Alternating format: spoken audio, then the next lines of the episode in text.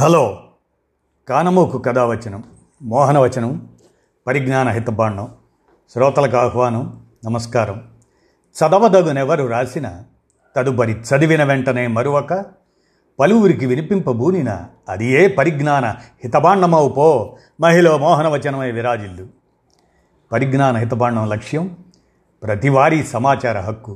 ఆ స్ఫూర్తితోనే ఇప్పుడు కైజర్ అడపా వారి విరచిత వైరస్ల విజృంభణ సమాచారంగా మహమ్మారుల ముట్టడిలో మానవాళి అనే అంశాన్ని మీ కానమోకు స్వరంలో వినిపిస్తాను, వినండి. మహమ్మారుల ముట్టడిలో మానవాళి. పరిశోధనలతోనే అడ్డుకట్ట. ప్రపంచమంతటా జనజీవితాలను అతలాకుతలం చేసిన కరోనా వైరస్ గబ్బిలాల నుంచి వ్యాపించిన సంగతి తెలిసిందే. జంతువుల నుంచి మరెన్నో వైరస్లు మానవుల మీద దాడికి కాచుకొని ఉన్నాయి. జంతువుల ద్వారా సోకే దాదాపు 10 రకాల వైరస్లు మానవాళికి మహమ్మారులుగా పరిణమించవచ్చునని శాస్త్రజ్ఞులు హెచ్చరిస్తున్నారు. కేరళలో కనిపించిన నిపా, జికా వైరస్లు ఈ జాబితాలో ఉన్నాయి. జికా వైరస్కు కారకమైన ఏడిస్ ఈజిప్టి దోమ, దాని ద్వారానే డెంగీ, చికున్ గన్యా ఇలాంటి వ్యాధులు వ్యాపిస్తాయి.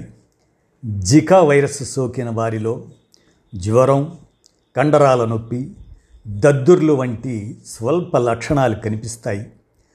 జికా బారిన పడిన గర్భవతులకు పిల్లలు చాలా చిన్న తలలతో జన్మిస్తారు. ఈ వైరస్ వల్ల మృత శిశు జననం, నెలలు నిండకముందే పుట్టడం కూడా సంభవించవచ్చు. ఇలా జన్మించిన పిల్లలకు అంధత్వం సంప్రాప్తించే ప్రమాదము ఉంది. జికా వైరస్కు టీకాలు, మందులు లేవు. జ్వరం, ఒళ్ళు నొప్పులకు పారాసెటమాల్ మాత్రలు వాడటం, బాగా నీరు తాగటం వంటి చిట్కాలే శరణ్యం. ఈ జూలై 15 నాటికి కేరళలో 28 జికా వైరస్ కేసులు నమోదవగా అందులో 3 గర్భిణులు ఉన్నారు. జికా వైరస్ తమ రాష్ట్రానికి వ్యాపించకుండా కర్ణాటక జాగ్రత్త పడుతుంది. 2018లో కేరళలో తలెత్తిన నిపా వైరస్ కూడా చాలా ప్రమాదకరమైంది.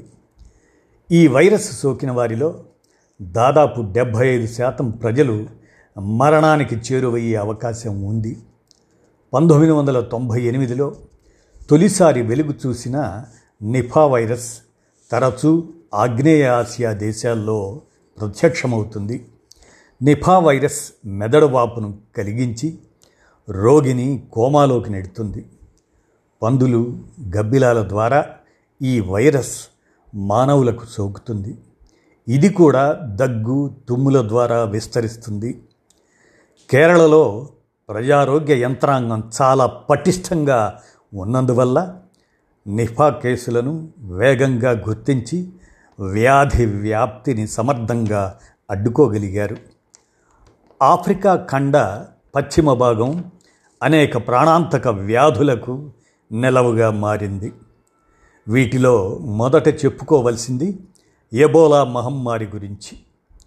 ఈ వైరస్ మూలం ఏమిటో శాస్త్రజ్ఞులు ఇంతవరకు నిర్ధారించలేకపోయారు. బహుశా గబ్బిలాలు, కోతుల నుంచి మానవులకు వ్యాపిస్తూ ఉండవచ్చని భావిస్తున్నారు. ఈ వైరస్ సోకిన వారిలో దాదాపు సగం మంది మృత్యువాత పడుతున్నారు. 1976లో కాంగోలో దీన్ని మొట్టమొదటిసారి కనుగొన్నప్పటి నుంచి అనేక పశ్చిమాఫ్రికా దేశాల్లో తరచూ ఎబోలా కేసులు విజృంభించాయి.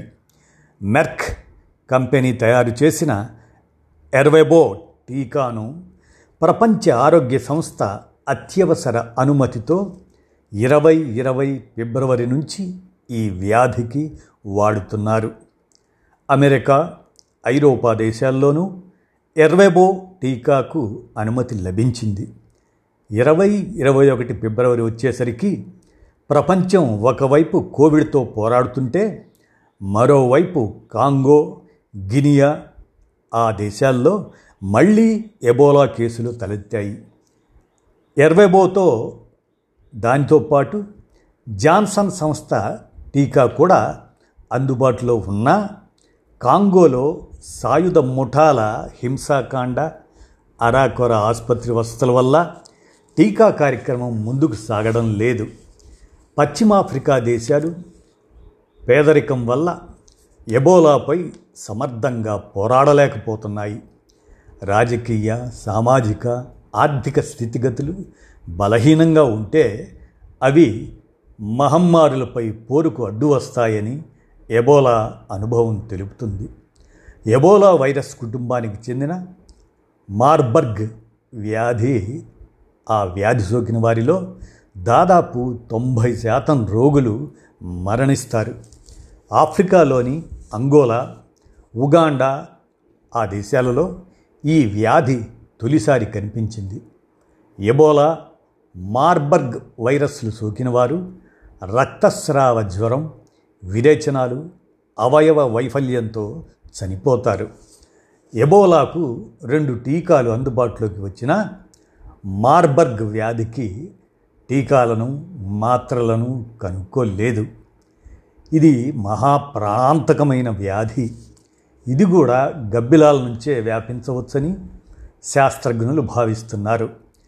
ఎబోలా, మార్బర్గ్ వైరస్ల మాదిరిగా లస్సా జ్వరం కూడా తీవ్ర రక్తస్రావానికి, కాలేయ, ప్లీహా, మూత్రపిండ వైఫల్యాలకు దారితీస్తుంది. ఆఫ్రికాలో అక్కడ మాత్రమే కనిపించే మ్యాస్టోమైస్ ఎలుకలు, అవి తాకిన గృహోపకరణాల ద్వారా లస్సా వైరస్ మానవులకు సోకుతుంది. ఎలుకల మలమూత్రాల నుంచి ఈ వైరస్ వ్యాపిస్తుంది. లస్సా జ్వరం పశ్చిమాఫ్రికా దేశాల్లో ఏటా దాదాపు 3 లక్షల మందిని వేధిస్తుంది. వారిలో దాదాపు 15% జనాభా మరణిస్తున్నారు. ఆసియా, ఆఫ్రికా, దక్షిణ ఐరోపా దేశాల్లో కనిపించే క్రిమియన్ కాంగో రక్తస్రావ జ్వరం పశువులు, గొర్రెలను పట్టుకొని ఉండే పేనులాంటి పిడుగుల ద్వారా మానవులకు సోకుతుంది. ఇప్పుడు ఈ జ్వరం ఆఫ్ఘనిస్తాన్లో ఎక్కువగా కనిపిస్తుంది. ఆఫ్రికాలో 2000 సంవత్సరం నుంచి విరుచుకుపడుతున్న రిఫ్ట్ వ్యాలీ జ్వరానికి దోమలే కారకాలు. వాతావరణంలో వేడి పెరిగిన కొద్దీ ఈ జ్వరం మహమ్మారిలా మారి ప్రపంచంపై విరుచుకుపడే ప్రమాదం ఉంది. ఒకప్పుడు ఆఫ్రికాలో మాత్రమే కనిపించిన మర్కట మసూచికం పెంపుడు కోతుల రవాణా, పెరిగిన విమాన ప్రయాణాల ద్వారా అమెరికా, ఐరోపాలకు వ్యాపించింది. అంతర్జాతీయ విమానాలు, విమాన ప్రయాణాలు, వాతావరణ మార్పులు, పట్టణాల విస్తరణకు తోడు జంతువులతో మానవ సాన్నిహిత్యం పెరిగిన కొద్దీ రకరకాల మహమ్మారులు విరుచుకుపడతాయి. జంతు వైరస్ల వల్ల కలిగే లక్షణాలను ముందుగానే గుర్తించి వేగంగా స్పందిస్తే మహమ్మారులను అడ్డుకోవచ్చు. ఇక కరోనా కుటుంబ కరాల నర్తనం గురించి మనం గమనిస్తే, గడచిన 2 దశాబ్దాల్లో ప్రపంచ ప్రజల ఆరోగ్యానికి తీరని హాని కలిగించిన 3 రకాల కరోనా వైరస్సుల్లో ఒకటి సార్స్ వైరస్ కాగా, రెండోది మెర్స్ వైరస్, మూడోది ఇప్పుడు వికట నర్తనం చేస్తున్న కోవిడ్ కారక SARS-CoV-2 వైరస్. మెర్స్ కేసులు తొలిసారి 2012లో సౌదీ అరేబియాలో వెలుగు చూశాయి. శ్వాసకోశంపై దాడి చేసే మెర్స్ వైరస్ రోగిలో తీవ్రమైన దగ్గు, ఆయాసం కలిగిస్తుంది. రోగికి బాగా సన్నిహితంగా మెలిగేవారికి ఈ వైరస్ సోకుతుంది. దీని నియంత్రణకు 2 టీకాలు 2వ దశ క్లినికల్ ప్రయోగాలు జరుపుకుంటున్నాయి. అవి కోవిడ్ నియంత్రణకు పనికొస్తాయా అని పరిశోధనలు జరుపుతున్నారు.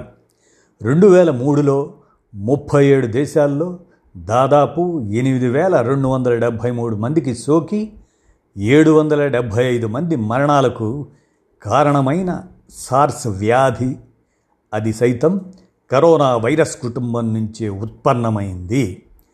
ఈ వైరస్ కూడా దగ్గు, తుమ్ముల ద్వారా ఒకరి నుంచి మరొకరికి వ్యాపిస్తుంది. ప్రస్తుతానికి సార్స్ వైరస్ సద్దు మణిగినా రేపు ఎప్పుడైనా అది మళ్ళీ విజృంభించే ప్రమాదం లేకపోలేదు అని కైజర్ అడప వారు మహమ్మారుల ముట్టడిలో మానవాళి, ఈ మహమ్మారులకి పరిశోధనలతోనే అడ్డుకట్ట వేయగలం అనేటువంటి శాస్త్రీయ సమాచారాన్ని అందజేసినారు. దానిని కానమోకు కథ వచ్చిన శ్రోతలకు కానమోకు స్వరంలో వినిపించాను. విన్నారుగా, ధన్యవాదాలు.